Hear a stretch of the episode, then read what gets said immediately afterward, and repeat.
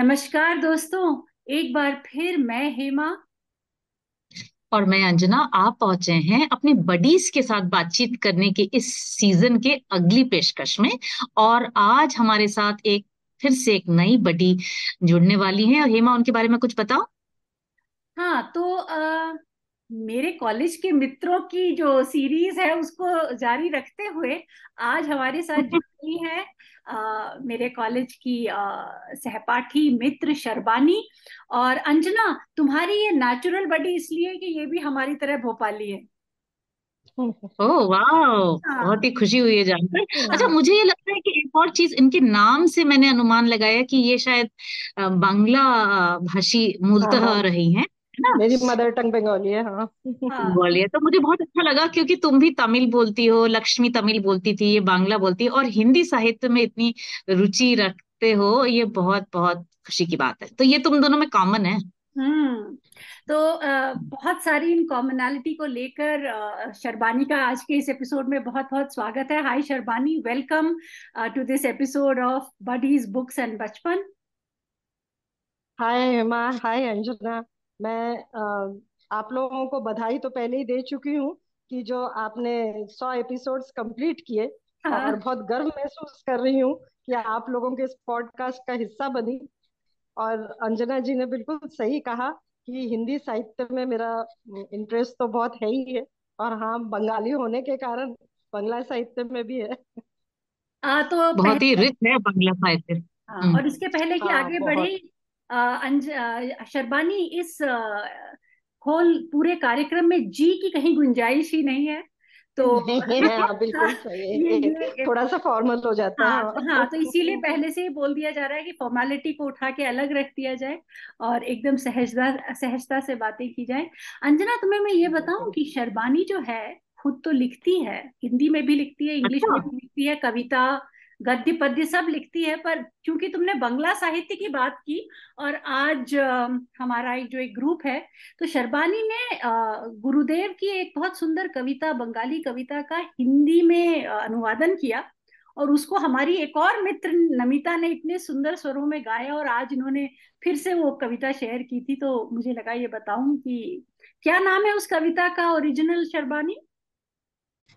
वो एक्चुअली कविता और मतलब आपको मालूम होगा कि रविंद्रनाथ टैगोर एक बहुत अच्छे कंपोजर म्यूजिशियन मतलब बहुत ही वर्सेटाइल थे और ये हम्म। उनकी जो कविता थी इसमें उन्होंने सुर भी दिया था। तो हम्म ओरिजिनल सुर भी वही है एक्चुअली हम्म मैंने सिर्फ़ शब्दों का ट्रांसलेशन किया हाँ। और बस ये सॉन्ग वैसे काफ़ी फ़ेमस है मेरे ख्याल से। कैलकाटा की हर यूनिवर्सिटी और उसके यूनियंस में गाया जाता है। तो बस हिंदी भाषी मित्र भी उसका लाभ ले सके इसलिए हाँ। मैंने इसको ट्रांसलेट कर दिया था। तो कौन सा गाना तो अगर बांग्ला में? अगर अगर बांग्ला अगर हमारी पुरानो पुरानो से दिनेर कथा। इट्स द एक्चुअली मैंने बिल्कुल वर्ड टू वर्ड ट्रांसलेशन नहीं किया हम्म। पर एसेंस इज़ द सेम वही हाँ। uh, वो है। क्योंकि uh, कुछ वर्ड्स ऐसे होते हैं जो बांग्ला से हिंदी में ट्रांसलेट करो तो उसका जो इम्पैक्ट है वो खत्म हो जाता है समझ लीजिए तो सही कुछ दो तीन ला- पंक्तियां सुनाओ ना बोल इस के गाने सुनाओ की हाँ हाँ हाँ हाँ इस गाने की পুরানো সেই দিনের কথা ভুলবি কি রে হায় সে যে চোখের দেখা প্রাণের কথা সে কি ভোলা যায় तो इसका मैंने हिंदी में अनुवाद किया मेरे ख्याल से तो गाना है मैं थोड़ा सा अम, गुनगुना देती हूँ क्योंकि मैं जब इसको बोलती हूँ तो मैं इसके वर्ड्स भूल रही हूँ। तो ऐसा था कुछ? पुराने वो दिन रे सखी भूले कैसे हाय वो? तुमसे मिलना बातें करना कैसे हम बिसराए? सो ब्यूटीफुल बस। चलो। That's it thank you so much for sharing thank you thank you और ये कविता हमारे इस पॉडकास्ट के थीम से भी बड़ी अ, मिलती जुलती है। इसकी जो यू नो हाँ मैसेज है ना? तो अच्छा आज शर्वानी हमको क्या सुनाने वाली हो हमारे सभी सुनने वालों को? और जो सुनाने वाली हो उस तक पहुँची कैसे? हाँ वो भी एक क्योंकि जब तुमने मुझसे कहा तो मैंने कहा ना कि चुनना बहुत मुश्किल हो गया था क्योंकि बंग, मतलब बांग्ला साहित्य नहीं हिंदी साहित्य भी काफ़ी रिच है और उनमें जो लेखक लेखिकाएँ हैं उनकी सबकी एक डिस्टिंक्ट स्टाइल है। हम्म। और जैसे आप शिवानी जी और महादेवी वर्मा और अमृता प्रीतम को अगर इन तीनों की तुलना कर लेते हैं हम हम्म। तो उसमें आप पाएँगे कि जबकि विशुद्ध हिंदी है महादेवी वर्मा और शिवानी जी की हम्म। दोनों की ही। पर उनके जो शिवानी जी का जो स्टाइल है वो एक फ्लो में चलता हुआ कोई नदी जैसी है और महादेवी वर्मा की जो स्टाइल है वो एक ठहरी हुई नदी जैसे। मतलब आप पाएँगे शायद शिवानी जी कलकत्ता में रही हैं तो जो बंगला साहित्यकार है उनका स्टाइल थोड़ा बहुत उसमें आ जाता है। हम्म। शिवानी जी के उसमें। तो उनके सबके स्टाइल अलग है पात्र अलग है। तो मैंने मेरे लिए बहुत थोड़ा कठिन ही था कि कौन से क्योंकि इतनी सारी कहानियाँ मुंशी प्रेमचंद जी की मैंने सोची पहले। फिर उसके बाद राजेंद्र वर्मा की थोड़ी सामिक थी वो बिरादरी बाहर। हम्म। पर फिर मैंने ये सोचते सोचते मैं इस निष्कर्ष पे पहुँची कि इन सभी के बीच में एक चीज़ कॉमन थी जो कि है वही संवेदना या एम्पति जिसको हम कहते हैं कि उन्होंने अपने आप को बहुत अच्छे से जो पात्र है उनके साथ उनकी तुलना कर ली और उन्होंने उनके जो अभिव्यक्ति है या भावनाएँ हैं उनको बहुत अच्छे से अभिव्यक्त किया। तो जो पात्र हैं वो हमारे सामने बिल्कुल जीवंत हो उठते हैं। हम्म। तो हाँ बस फिर मुझे और मुझे थोड़ा सा पशुओं से भी प्रेम था और मैंने ये पाया कि जैसे प्रेमचंद जी की भी और दो बैलों की कथा मैंने मतलब हीरा और मोती वाली तो उन्होंने उनकी भावनाओं का भी बहुत अच्छे से चित्रण किया है। बस इसी संदर्भ में फिर मुझे महादेवी वर्मा जी की सोना हिरनी याद आ गई। तो थोड़ी दुख भरी कहानी आखिरी में थोड़ा सा ट्रेजिक ज़रूर है। पर मुझे लगा कि ये कहानी अच्छी रहेगी सुनने के लिए भी क्योंकि किसी जमाने में बहुत प्रभावित किया था इस कहानी ने मुझे। आप लोगों के भी पाठ्यक्रम में होगा मेरे ख्याल से ये नहीं था क्या? नहीं हमें नहीं था। हाँ। नहीं पता नहीं हमें तो नहीं पढ़ाया अच्छा गया हमारा एमपी बोर्ड में तो नहीं नहीं था ये। नहीं था। बाल भारती एक किताब थी उसमें। हाँ बाल बाल भारती तो थी से लेकिन ये नहीं हाँ। पढ़ाया था। अच्छा पता नहीं पर हो पर सकता है कि शर्बानी हाँ, पर शर्मानी हमने महादेवी वर्मा जी की जिस पुस्तक से ये सोना हिरणी है मेरा परिवार उसके हमने चार वो सदस्यों के बारे में मतलब पढ़ा था गिल्लू और नीलकंठ और नीलू और गौरा। तो हाँ बहुत अच्छा। लग रहा है कि अब सोना हिरनी भी हाँ। हम सुनेंगे तो हमारा वो कंप्लीट हो जाएगा है ना? हाँ एम सुनना हाँ है इसमें। बिल्कुल हाँ। हाँ। और उनका वर्णन तो यही बहुत अच्छा। बिल्कुल बहुत बस सुंदर बहुत सुंदर। हम्म हम्म, हम्म। तो तो अब देर नहीं करते हेमा सुने? सोना चल। हिरनी को जाने? हाँ जी। चल। ले चलो इलाहाबाद हमें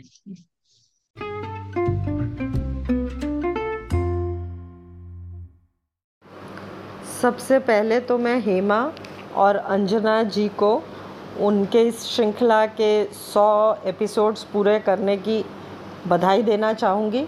और साथ में शुभकामनाएँ भी दूँगी कि वे सफलता की कई नई ऊंचाइयों को छुएँ। साथ ही मैं तहे दिल से उनका शुक्रिया अदा करना चाहूँगी कि उन्होंने जो हिंदी साहित्य के प्रति हमारे रुझान को फिर से जागृत किया और बचपन की कई स्मृतियाँ जो को उन्होंने वापस लौटा दिया तो जिसमें मध्य प्रदेश में गुजारे हुए हमारे बाल्यकाल की स्मृतियाँ बहुत सारी हैं। जब हेमा ने मुझसे कहा कि उस, मुझे भी एक रचना प्रस्तुत करना है उसके इस पॉडकास्ट के लिए तो मैं एक बार की तो थोड़ी दुविधा में पड़ गई। क्योंकि हिंदी के जो हमारे रचनाकार हैं, उनके सबकी एक विशिष्ट शैली है जो उन्हें एक दूसरे से काफ़ी अलग बनाती है, जिसकी तुलना नहीं की जा सकती। और उन, परंतु थोड़ा सोचने के बाद मुझे ये समझ में आया कि उनमें एक समानता है, और वो है संवेदना।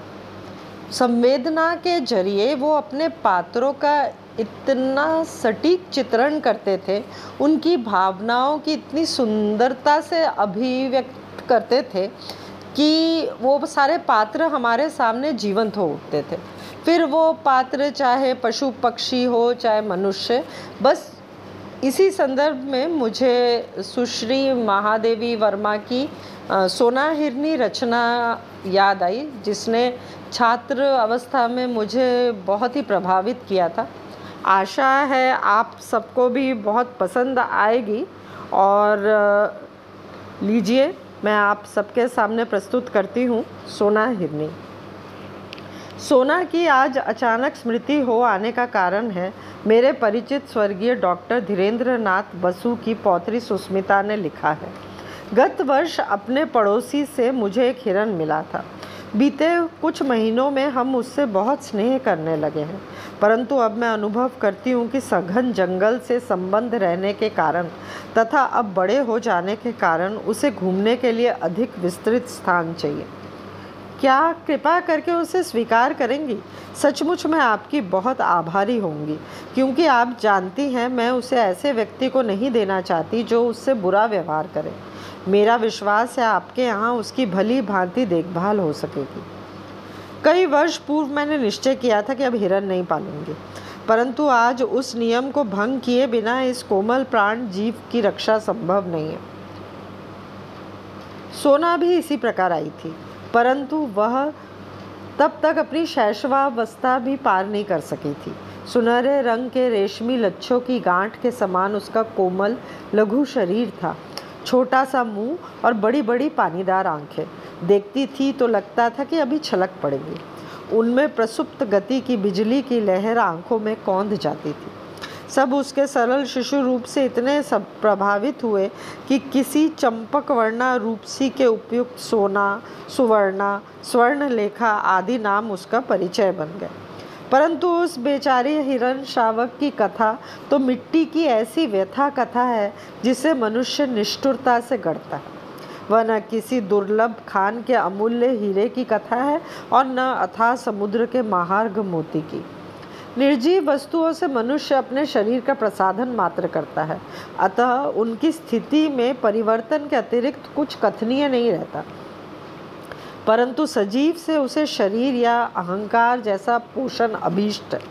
उसमें जीवन मृत्यु का संघर्ष है, जो सारी जीवन कथा का तत्व है। जिन्होंने हरितिमा में लहराते हुए मैदान पर छलांगे भरते हुए हिरणों के झुंड को देखा होगा, वही उस अद्भुत गतिशील सौंदर्य की कल्पना कर सकता है। मानो सरल, तरल मरकत के समुद्र में सुनहले फेन वाली लहरों का उद्वेलन हो। परंतु जीवन के इस चल सौंदर्य के प्रति शिकारी का आकर्षण नहीं रहता। मैं प्राय सोचती हूँ कि मनुष्य जीवन की ऐसी सुंदर ऊर्जा को निष्क्रिय और जड़ बनाने के कार्य को मनोरंजन कैसे कहता है? मनुष्य मृत्यु का सुंदर ही नहीं, अपवित्र भी मानता है। उसके प्रियतम आत्मीय जन का शव भी उसके निकट अपवित्र, अस्पृश्य तथा भयजनक हो उठता है। जब मनुष्य इतनी अपवित्र जब मृत्यु इतनी अपवित्र और असुंदर है, तब उसे बांटते घूमना क्यों अपवित्र और असुंदर कार्य नहीं है ये मैं समझ नहीं पाती। आकाश में रंग बिरंगे फूलों की घटाव के समान उड़ते हुए और वीणावंशी, मुरत, जल तरंग आदि का वृंद वादन ऑर्केस्ट्रा। बजाते हुए पक्षी कितने सुंदर जान पड़ते हैं। मनुष्य ने बंदूक उठाई, निशाना साधा और कई गाते उड़ते पक्षी धरती पे ढेले के समान आ गिरे। किसी की लाल पीली चोंच वाली गर्दन टूट गई है, किसी के पीले सुंदर पंजे टेढ़े हो गए हैं और किसी के इंद्रधनुषी पंख बिखर गए हैं। शत विक्षत रक्त स्नात, उन मृत, अर्ध मृत लघु गातों में न अब संगीत है, न सौंदर्य, परंतु तब भी मारने वाला अपनी सफलता पर नाच उठता है। पक्षी जगत में ही नहीं, पशु जगत में भी मनुष्य की ध्वंस लीला ऐसी ही निष्ठुर है। पशु जगत में हिरण जैसा निरीह और सुंदर पशु नहीं है। उसकी आँखें तो मानो करुणा की चित्र लिपि है। परंतु इसका भी गतिमय सजीव सौंदर्य मनुष्य का मनोरंजन करने में असमर्थ है। मानव को तो जीवन का श्रेष्ठतम रूप जीवन के अन्य रूपों के प्रति इतनी वितृष्णा और विरक्ति और मृत्यु के प्रति इतना मोह और इतना आकर्षण क्यों? बेचारी सोना भी इसी मनुष्य के इसी निष्ठुर मनोरंजन प्रियता के कारण अपने अरण्य परिवेश और स्वजाति से दूर मानव समा, समाज में आ पड़ी थी। प्रशांत वन स्थली में जब अलस भाव से रोमंथन करता हुआ मृग समूह शिकारियों की आहट से चौंक कर भागा, तब सोना की माँ सद्य प्रसूता होने के कारण भागने में असमर्थ रही। सद्य जात मृग शिशु तो भाग नहीं सकता था। अतः मृगी माँ ने अपनी संतान को अपने शरीर के ओट में सुरक्षित रखने के प्रयास में प्राण दिए। पता नहीं दया के कारण या कौतुक प्रियता के कारण शिकारी मृत हिरणी के साथ उसके रक्त से सने और ठंडे स्तनों से चिपटे हुए शावक को जीवित उठा लाए। उनमें से किसी के परिवार की सदय गृहिणी और बच्चों ने उसे पानी मिला, दूध पिला पिला कर दो चार दिन जीवित रखा। सुष्मिता बसु के का, समान ही किसी बालिका को मेरा स्मरण हो आया और वह उस अनाथ शावक को मुमुष अवस्था में मेरे पास ले आई। शावक अवांछित तो था ही। उसके बचने की आशा भी धूमिल थी, परंतु मैंने उसे स्वीकार कर लिया। स्निग्ध सुनहले रंग के कारण सब उसे सोना कहने लगे। दूध पिलाने की शीशी, ग्लूकोज, बकरी का दूध आदि सब कुछ एकत्र करके उसे पालने का कठिन अनुष्ठान आरंभ हुआ। उसका मुख इतना छोटा सा था कि उसमें शीशी का निपल समाता ही नहीं था। उस पर उसे पीना भी नहीं आता था। फिर धीरे धीरे उसे पीना ही नहीं, दूध की बोतल पहचानना भी आ गया। आँगन में कूदते फांदते हुए भी भक्तिन को बोतल साफ़ करते देखकर वो दौड़ आती और अपनी तरल चकित आँखों से उसे ऐसे देखने लगती मानो वह कोई सजीव मित्र हो। उसने रात में मेरे पलंग के पाए से सटकर बैठना सीख लिया था, पर वहाँ गंदा न करने की आदत कुछ दिनों के अभ्यास से ही पड़ सकी। अंधेरा होते ही वह मेरे कमरे में पलंग के पास आ बैठती और फिर सवेरा होने पर ही बाहर निकलती। उसका दिन भर का कार्यकलाप भी एक प्रकार से निश्चित था। विद्यालय और छात्रावास की विद्यार्थिनियों के निकट पहले वह कौतुक का कारण रही, परंतु कुछ दिन बीत जाने पर वह उनकी ऐसी प्रिय साथिन बन गई, जिसके बिना उसका किसी काम में मन नहीं लगता था। दूध पीकर और भीगे चने खाकर सोना कुछ देर कंपाउंड में चारों पैरों को संतुलित कर चौकड़ी भरती। फिर वह छात्रावास पहुँचती और प्रत्येक कमरे का भीतर बाहर निरीक्षण करती। सवेरे छात्रावास में विचित्र सी क्रियाशीलता रहती है। कोई छात्रा हाथ मुँह धोती है, कोई बालों में कंघी करती है, कोई साड़ी बदलती है, कोई अपनी मेज की सफ़ाई करती है, कोई स्नान करके भीगे कपड़े सूखने के लिए फैलाती है और कोई पूजा करती है। सोना के पहुँच जाने पर उस विविध कर्म संकुलता में एक नया काम और जुड़ जाता था। कोई छात्रा उसके माथे पर कुमकुम का बड़ा सा टीका लगा देती, कोई गले में रिबन बाँध देती और कई, कोई पूजा के बताशे खिला देती। मेस में उसके पहुँचते ही छात्राएँ ही नहीं, नौकर चाकर तक दौड़ आते और सभी उसे कुछ न कुछ खिलाने को उतावले रहते, परंतु उसे बिस्किट को छोड़कर कम खाद्य पदार्थ पसंद थे। छात्रावास का जागरण और जलपान अध्याय समाप्त होने पर वह घास के मैदान में कभी धूप चढ़ती और कभी उस पर लौटती रहती। मेरे भोजन का समय वह किस प्रकार जान लेती थी, यह समझने का उपाय नहीं था। परंतु वह ठीक उसी समय भीतर आ जाती और तब तक मुझसे सटी खड़ी रहती, जब तक मेरा खाना समाप्त ना हो जाता। कुछ चावल, रोटी आदि उसका भी प्राप्य रहता, परंतु उसे कच्ची सब्ज़ी ही अधिक भाती थी। घंटी बजते ही वह फिर प्रार्थना के मैदान में पहुँच जाती और उसके समाप्त होने पर छात्रावास के समान ही कक्षाओं के भीतर बाहर चक्कर लगाना आरंभ करती। उसे छोटे बच्चे अधिक प्रिय थे, क्योंकि उनके साथ खेलने का अधिक अवकाश रहता था।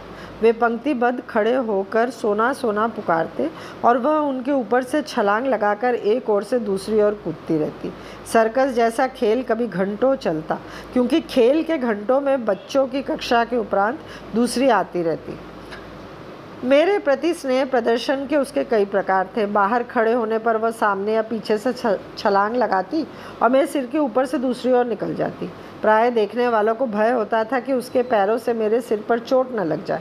परंतु वह पैरों को इस प्रकार सिकोड़े रहती और मैं मेरे सिर को इतनी ऊंचाई से लांगती थी कि चोट लगने की कोई संभावना ही नहीं रहती थी। भीतर आने पर वह मेरे पैरों से अपना शरीर रगड़ने लगती। मेरे बैठे रहने पर वह साड़ी का छोर मुँह में भर लेती थी और कभी पीछे चुपचाप खड़े होकर चोटी ही चबा डालती। डांटने पर वह अपनी बड़ी गोल और चकित आँखों से ऐसी अनिर्वचनीय जिज्ञासा भरकर एकटक देखने लगती कि हँसी आ जाती।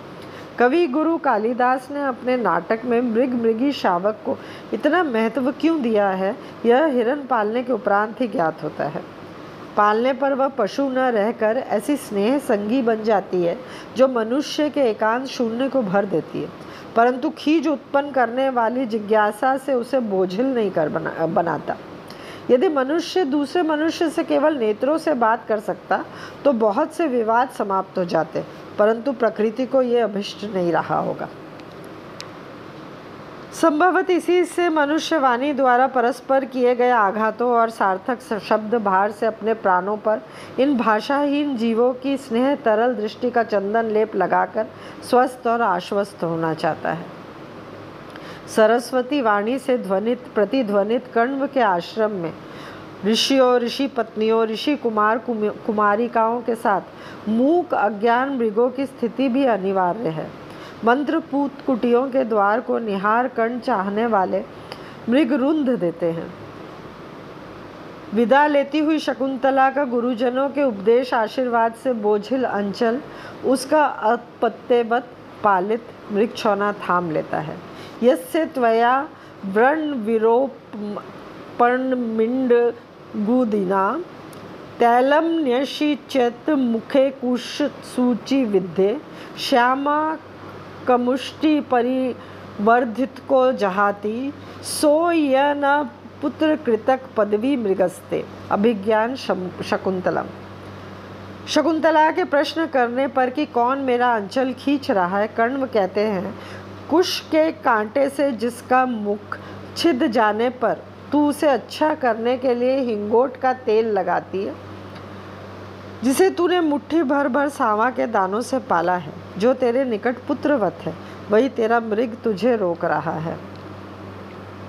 साहित्य ही नहीं लोक गीतों की मन स्पर्शिता में भी मृगों का विशेष योगदान रहता है। मनुष्य पशु के निश्चल स्नेह से परिचित रहते हैं। सॉरी पशु मनुष्य के निश्चल स्नेह से परिचित रहते हैं। उनकी ऊँची नीची सामाजिक स्थितियों से नहीं। ये सत्य मुझे सोना से अनायास प्राप्त हो गया। अनेक विद्यार्थिनियों की भारी भरकम गुरुजी से सोना को क्या लेना देना था? वह तो उसे दृष्टि को पहचानती थी, जिसमें उसके लिए स्नेह छलकता था और उन हाथों को जानती थी जिन्होंने यत्नपूर्वक दूध की बोतल उसके मुख से लगाई थी। यदि सोना को अपने स्नेह की अभिव्यक्ति के लिए मेरे सिर के ऊपर से कूदना आवश्यक लगेगा तो वह कूदेगी ही। मेरी किसी अन्य परिस्थिति से प्रभावित होना उसके लिए संभव ही नहीं था। कुत्ता स्वामी और सेवक का अंतर जानता है और स्वामी की स्नेह या क्रोध के प्रत्येक मुद्रा से परिचित रहता है। स्नेह से बुलाने पर वह गदगद होकर निकट आता है और क्रोध करते ही सभी तौर दयनीय बनकर दुबक जाता है। पर हिरन यह अंतर नहीं जानता। अतः उसका अपने पालने वाले से डरना कठिन है। यदि उस पर क्रोध किया जावे तो वह अपनी चकित आँखों में और अधिक विस्मय भरकर पालने वाले की दृष्टि से दृष्टि मिलाकर खड़ा रहेगा। मानो पूछता हो, क्या ये उचित है? वह केवल स्नेह पहचानता है, जिसकी स्वीकृति जताने के लिए उसकी विशेष चेष्टाएँ हैं। मेरी बिल्ली गोधुली, कुत्ते हेमंत वसंत, कुत्ती फ्लोरा सब पहले इस नए अतिथि को देखकर रुष्ट हुए। परंतु सोना ने थोड़े ही दिनों में सबसे सख्य स्थापित कर लिया। फिर तो वह घास पर लेट जाती और कुत्ते बिल्ली उस पर उछलते कूदते रहते। कोई उसका कान खींचता, कोई पैर और जब वे इस खेल में तन्मय हो जाते, तब वह अचानक चौकड़ी भरकर भागती और वे गिरते पड़ते उसके पीछे दौड़ लगाते। वर्ष भर का समय बीत जाने पर सोना हरिण शावक से हरिणी में परिवर्तित होने लगी। उसके शरीर के पिताब रोए ताम्रवर्णी झलक देने लगे। टांगे अधिक सुडौल और खुरों के कालेपन में चमक आ गई। ग्रीवा अधिक बंकिम और लचीली हो गई। पीठ में भराव वाला उतार चढ़ाव और स्निग्धता दिखाई देने लगी। परंतु सबसे अधिक विशेषता तो उसकी आँखों और दृष्टि से मिलती थी। आँखों के चारों ओर खिंची कज्जल कोर में नीले गोलक और दृष्टि ऐसी लगती मानो नीलम के बालों बल्बों में उज्जवल विद्युत का स्फुरण हो। संभवत अब उसमें वन तथा स्वजाति का स्मृति संस्कार जागने लगा था। प्राय सूने मैदान में वह गर्दन ऊँची करके किसी की आहट की प्रतीक्षा में खड़ी रहती। वासंती हवा बहने पर वह मूक प्रतीक्षा और अधिक मार्मिक हो उठता शैशव के साथी और उनके उछल कूद में अब उसका पहले जैसा मनोरंजन नहीं होता था, अतः उसकी प्रतीक्षा के क्षण अधिक होते जाते थे।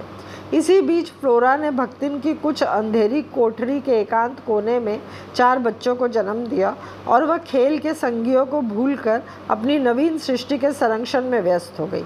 एक दो दिन सोना अपनी सखी को खोजती रही, फिर उसे इतने लघु जीवों से घिरा देख उसकी स्वाभाविक चकित दृष्टि गंभीर विस्मय से भर गई। एक दिन देखा, फ्लोरा कहीं बाहर घूमने गई है और सोना भक्तिन की कोठरी में निश्चित लेटी है। पिल्ले आँखें बंद करने के कारण चीची करते हुए सोना के उदर में दूध खोज रहे हैं। तब से सोना के नित्य के कार्यक्रम में पिल्लों के बीच लेट जाना भी सम्मिलित हो गया। आश्चर्य की बात यह थी कि फ्लोरा हेमंत बसंत या गोधुली को तो अपने बच्चों के पास पटकने भी नहीं देती थी। परंतु सोना के संरक्षण में उन्हें छोड़कर आश्वस्त भाव से इधर उधर घूमने चले जाती। संभवत वह सोना की स्नेही और अहिंसक प्रकृति से परिचित हो गई थी। पिल्लों के बड़े हो जाने पर और उनकी आँखें खुल जाने पर सोना ने उन्हें भी अपने पीछे घूमने वाली सेना में सम्मिलित कर लिया। और मानो इस वृद्धि के उपलक्ष्य में आनंदोत्सव मनाने के लिए अधिक देर तक मेरे सिर के आर पार चौकड़ी भरती परंतु कुछ दिनों के उपरांत जब यह आनंद उत्सव पुराना पड़ गया, तब उसकी शब्दहीन, संज्ञाहीन प्रतीक्षा की स्तब्ध घड़ियाँ फिर लौट आई। उसी वर्ष गर्मियों में मेरा बद्रीनाथ यात्रा का कार्यक्रम बना। प्राय मैं अपने पालतू जीवों के कारण प्रवास कम करती हूँ। उनकी देखरेख के लिए सेवक रहने पर भी उन्हें छोड़कर आश्वस्त नहीं हो पाती। भक्तिन अनुरूप नौकर आदि तो साथ जाने वाले थे ही। पालतू जीवों में से फ्लोरा को साथ ले जाने का निश्चय किया, क्योंकि वह मेरे बिना रह नहीं सकती थी। छात्रावास बंद था, अतः सोना के नित्य नैमित्तिक कार्यकलाप भी बंद हो गए थे। मेरी उपस्थिति का भी अभाव था, अतः उसके आनंदोत्सव उल्लास के लिए भी अवकाश कम था। हेमंत वसंत मेरी यात्रा और तजनित अनुपस्थित, अनुपस्थिति से परिचित हो चुके थे। होल्डॉल बिछाकर उसमें बिस्तर रखते ही वे दौड़कर उस पर लेट जाते थे। और भौंकने तथा क्रंदन की ध्वनियों के सम्मिलित स्वर में मुझे मानो उपालम देने लगते थे। यदि उन्हें बाँध न रखा जाता तो वे कार में घुसकर बैठ जाते या उसके पीछे पीछे दौड़कर स्टेशन तक जा पहुँचते। परंतु जब मैं चली जाती तब वे उदास भाव से मेरे लौटने की प्रतीक्षा करने लगते।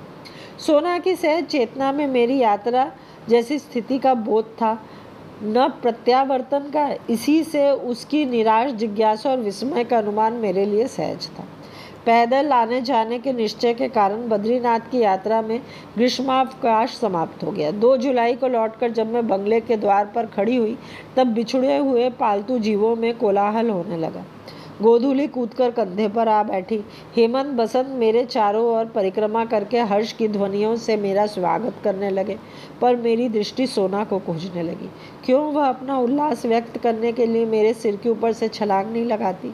सोना कहाँ है? पूछने पर माली आँख पूछने लगा और चपरासी चौकीदार एक दूसरे का मुँह देखने लगे। वे लोग आने के साथ ही मुझे कोई दुखद समाचार नहीं देना चाहते थे, परंतु मालिक की भावुकता ने बिना बोले ही उसे दे डाला। ज्ञात हुआ छात्रावास के सन्नाटे और फ्लोरा के तथा मेरे अभाव के कारण सोना इतनी अस्थिर हो गई थी कि इधर उधर कुछ खोजती सी वह प्राय कंपाउंड से बाहर निकल जाती थी। इतनी बड़ी हिरनी को पालने वाले तो कम थे, परंतु उससे खाद्य और स्वाद स्वाद प्राप्त करने के इच्छुक व्यक्तियों का बाहुल्य था। इसी आशंका से माली ने उसे मैदान में एक लंबी रस्सी से बांधना आरंभ कर दिया था। एक दिन न जाने किस स्तब्धता स्तब्धता की स्थिति में बंधन की सीमा भूलकर बहुत ऊंचाई तक उछली और रस्सी के कारण मुख के बल धरती पर आ गिरी। वहीं उसकी अंतिम सांस और अंतिम उछाल थी। सब उस सुनहले रेशमी के गठरी के शरीर को गंगा में प्रवाहित कराए और इस प्रकार किसी निर्जन वन में जन्मी और जन संकुलता में पली सोना की करुण कथा का अंत हुआ। सब सुनकर मैंने निश्चय किया था कि हिरन नहीं पालूँगी। पर संयोग से फिर हिरन ही पालना पड़ रहा है।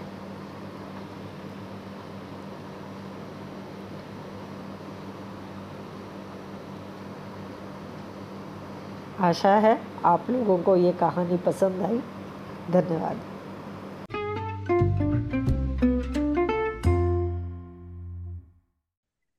तो सबसे पहले शर्बानी इस सुंदर कहानी, इस सुंदर कहानी तो नहीं कहेंगे इसको संस्मरण कह लीजिए हाँ, हाँ, संस्मरण ही हाँ, कहेंगे उनका। सोना हिरनी के को सुनाने के लिए बहुत बहुत धन्यवाद it was such a moving description of everything और दूसरी बात यह है कि जैसे अंजना ने शुरू में कहा कि मेरा परिवार हम पहले पढ़ चुके हैं काफ़ी हद तक तो हाँ. ऐसा लगा कि फिर हम अपने ही परिवार के बारे में पढ़ रहे हैं कई बड़े पहचाने हुए सदस्य मिले हेमंत वसंत फ्लोरा हाँ। हालाँकि चित्रा का चित्रा मार्जरी की बात इसमें नहीं हुई पर हाँ तो ऐसा लगा कि ये हमारे परिवार की ही किसी कहानी की बात हो रही है तो बहुत हाँ. बहुत आनंद आया सुनकर वाकई। हाँ। और कितना सुंदर मतलब अब हर सेंटेंस हर वाक्य हर पैराग्राफ जो है वो इतना ज़्यादा प्रभावित करता है और अंदर तक मतलब इतना संवेदना से भरा हुआ डिस्क्रिप्शन कितना विजुअल था। जैसे वो लिखा था ना उन्होंने कि मानो तरल मरकत के समुद्र में सुनहले फेन वाली हाँ। लहरों का उद्वेलन हो रहा हो जो हिरणों का घास में दौड़ने का वर्णन है। या फिर वो चंपक वर्णा रूपसी जब वो उसके हाँ। मतलब बड़ी होने लगी होने लगता उसका जो नामकरण हुआ। हाँ, नामकरण और आँखों का कितना अच्छा डिस्क्रिप्शन दे के ऐसा लगा मानो छलक कर पानी गिर जाए।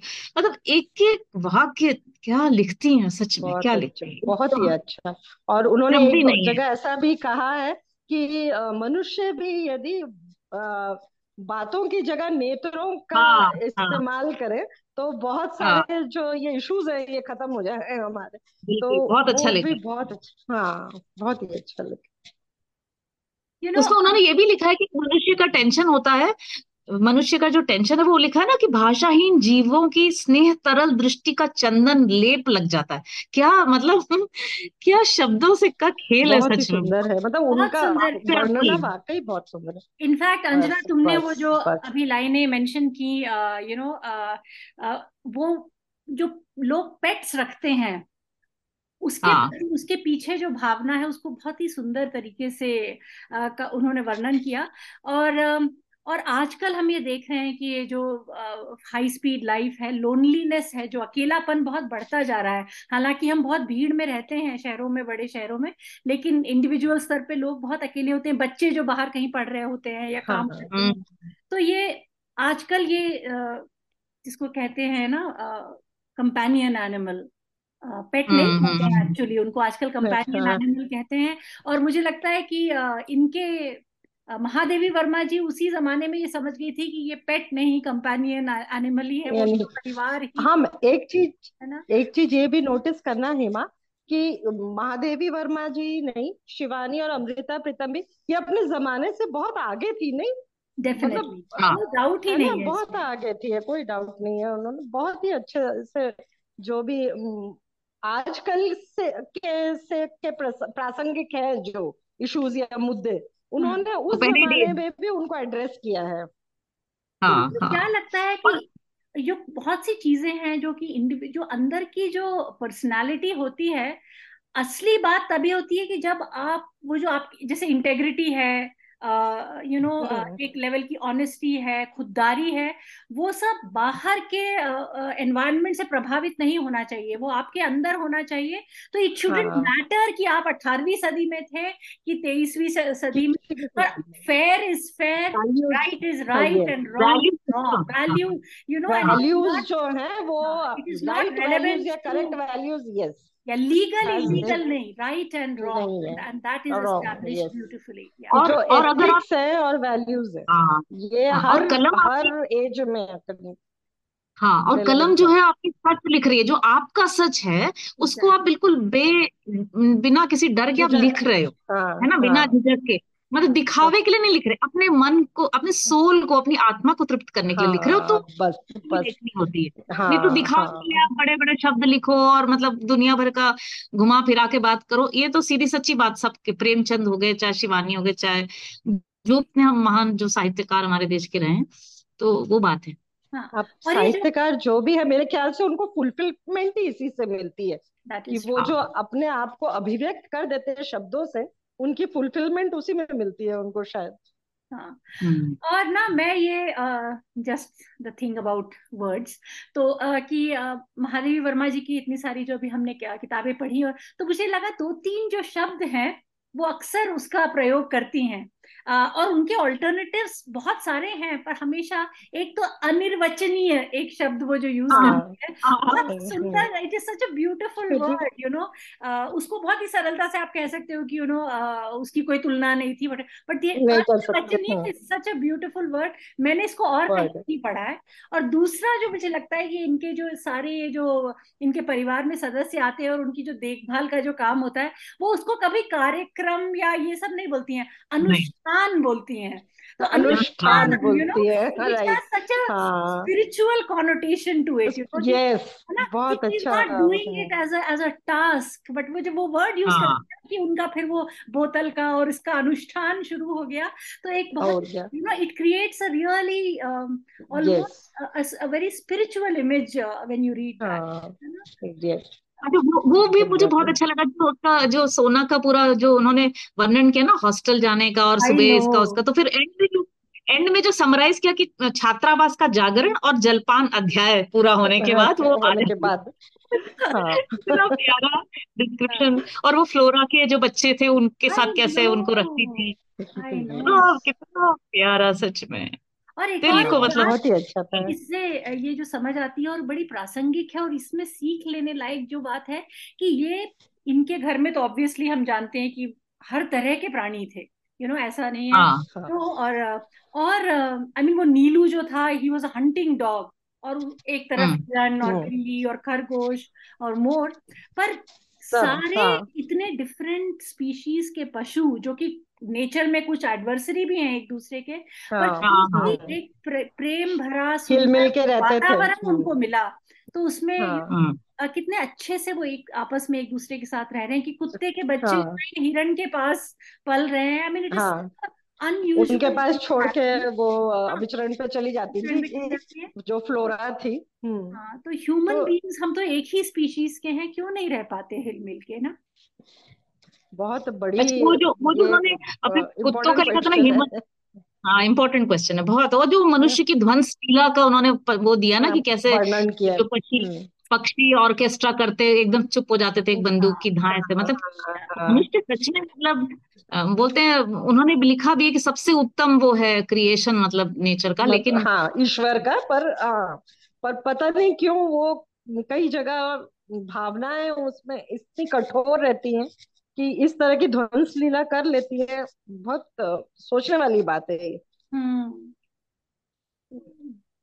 मुझे ना वो भी बहुत अच्छा लगा जो उन्होंने अपने दो कुत्तों का लिखा था ना हेमंत वसंत की जब वो जाने को तैयार हुई तो वो क्रंदन की ध्वनि के सम्मिलित स्वर में मुझे मानो उपालंब देने लगे।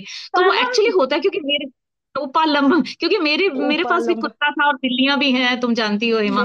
तो वो भी है ना? तो वो जब जब हाँ। कुत्ते स्पेशली गाड़ी में पहले जाके बैठ जाते बड़ा प्रॉब्लम होता है मतलब उनको बैठ जाते। उनको उतारने में ऐसे पैर गड़ा देंगे सीट में और ऐसे देखेंगे ना आँखों से कि मतलब इतना हाँ। आपको अपराध बोध हो जाएगा कि बिल्कुल। हमारे मेरे यहाँ दो हैं मेरे बेटे ने पाले पाला हुआ है। हाँ। तो उसमें से जो माँ है वो जैसे ही मेरा बेटा अपना स्कूटर स्टार्ट करता है दौड़ के आकर सामने बैठ जाती है। मतलब तो उसको पहले आप एक राउंड दीजिए फिर उसके बाद बहुत ज़्यादा जाने देंगे हाँ हाँ, हाँ। तो बाकी और मेरा मेरा बेटा हमेशा यही बोलता है कि देखो मम्मी हम सुबह अगर उनको डांट के भी जाए तो शाम को आने के बाद भी ये हमसे उतने ही प्रेम से मिलता है। और पर मनुष्य वैसा नहीं होता। हाँ, वो तो याद रखेंगे है ना? हाँ, हाँ, हाँ शाम को आप घर आएँगे तो आपसे बात भी नहीं करेंगे कि exactly. हमको सुबह डांट के गए। एग्जैक्टली. वो तो फिर मन की भाषा पढ़ते हैं पशु। उन्होंने लिखा भी है ऐसा हाँ, कि जो खाने स्टेटस से कोई फ़र्क नहीं पड़ता आप कौन हो आपका स्नेह भर पहचान हाँ, ना? उन्होंने कहा ना भारी भरकम अध्यापिका तो शायद वो अपने अपने बारे में कह रही थी। सो हाँ। अंजना ना लाइट तो तुम्हें एक बात बताऊँ कि मैंने ये तो शुरू में कहा कि तुम्हारी नेचुरल बडी है क्योंकि भोपाली है। पर तुमको पता है शर्बानी जो है वो हमारे राइवल स्कूल से है कार्मल कॉन्वेंट हाँ अच्छा ये नहीं बताया तुमने पहले? मैं कार्मल से हूँ और मुझे याद है कि सेंट जोसेफ के बच्चे वहाँ पे ट्यूशन पढ़ने आते थे। मैं नहीं जाती थी मेरे फ्रेंड्स जाते थे। हाँ। और वो एक दूसरे के साथ बेटिंग करके आते थे कि देखना तुम्हारी देवारती को हमारी शर्बानी हरा देगी इस बार ऐसा टाइप हाँ। तो तो हमारी तो ये तो ये तो Bangla Bangla plus Saint Joseph double double वो है धमाका तो ये है तो- तो इसलिए हमारी तो बड़ी इंटरेस्टिंग ये राइवलरी रही है कार्मल कॉन्वेंट और सेंट जोसेफ ईदगाह हाँ। की तो हाँ। हाँ तो ये भी एक इंटरेस्टिंग बात है। हाँ। और वैसे तुमने जो ये बात कही ना हेमा की मतलब महादेवी वर्मा जी ने भी कही कि कुत्ता जो है वो स्वामी और सेवक का डिफरेंस है उसको पहचानता है। हिरन नहीं हाँ, पहचानती है। और ये मैंने महसूस भी किया क्योंकि जब ये कोको ने इसने बच्चे दिए थे तो मेरी जो मेड्स आती थी वो उनको पास भी नहीं फटकने देती थी। पर हम्म, हमारे जो फैमिली मेंबर्स थे उनको बड़े अच्छे से लेने देती थी या उनको साफ़ सफ़ाई वहाँ करने देती थी। पर मेड्स आती थी तो उनको भौंकती थी। हम्म, तो ये कुत्ता ज़रूर पहचानता है कि ये घर के फैमिली मेंबर्स हैं ये बाहर से आए हैं। ये बराबर जबकि मेड्स भी अपने यहाँ रोज ही आती हैं। हम्म, पर फिर भी ये डिफरेंस कुत्तों को समझ में आता है। हम्म, नहीं कुत्ते तो जो होते हैं ना वो घर के अल्फ़ा को बहुत अच्छे से पहचानते हैं। जैसे हाँ। जब हम लोग रहते थे तो मेरे हस्बैंड कहते थे जैसे मेरे कुत्ते को तो वो तुरंत कहना मान के पूछ एकदम हिला दबा के एकदम चुपचाप हाँ। आके बैठे थे। और जब मेरे पापा घर पे आए तो मेरे हस्बैंड को पूछना बंद कर दिया फिर पापा के पीछे पीछे लग गई। तो उनको पता होता है कि कौन अल्फ़ा है किसकी वो मतलब सुननी है। हाँ, right. बिल्लियाँ हैं तो जिनको बिल्कुल कोई फ़र्क है। नहीं पड़ता है वो अपनी ये बॉस किसी होती की है। परवाह नहीं करते। दे आर नोबडीज सेवक है ना? नो नो नो बिल्लियाँ तो बॉस हैं। correct. They are- वो तो अपने आप को ईश्वर की वो मानती है।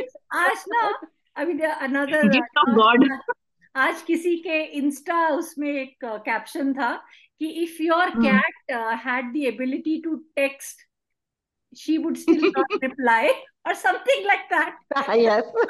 है मतलब मेरी वो वो नहीं उनको बुलाते रहो वो देखेंगे नहीं मुड़ के भी गर्दन मत जब उनको हाँ। देखना होगा तभी देखेंगे वो बिल्कुल इग्नोर करती हैं बहुत themselves कुछ हाइट वाली चीज़ पे they'll perch themselves हाँ। और वो आपको ऐसे निहारेगी जैसे she is the queen of the world something like that बड़े मतलब कंटेम्पचुअस एक्सप्रेशन है एग्जैक्टली ये सब मुझे लगता है ये कंटेम्प्ट वाली बात हम लोग हमारी धारणा है शायद।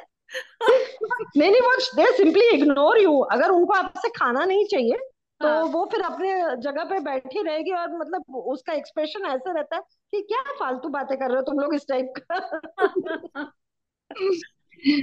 तो चलो बहुत बहुत मज़ा आया सच में और हाँ बहुत ही अच्छा कहानी लगा। सुनने के बाद और- बहुत अच्छा लगा बहुत हल्का हो गया मूड मैं सच में आप लोगों का ये पॉडकास्ट जहाँ तक पॉसिबल है रोज तो हर बार शायद नहीं फॉलो कर पाती हूँ पर मैंने जब से आपने वो अम, सौंदर्य की नदी अ, नर्मदा से शुरू की वेगाट जी से हम्म, तब से ऑन एंड ऑफ़ फॉलो करती हूँ और मुझे बहुत पसंद है और बहुत अच्छा किया हेमा कि तुमने और अ, अंजना ने दोनों ने ये स्टार्ट किया क्योंकि हमारी जो वापस से एमपी की यादें वो भी ताज़ा हो गई।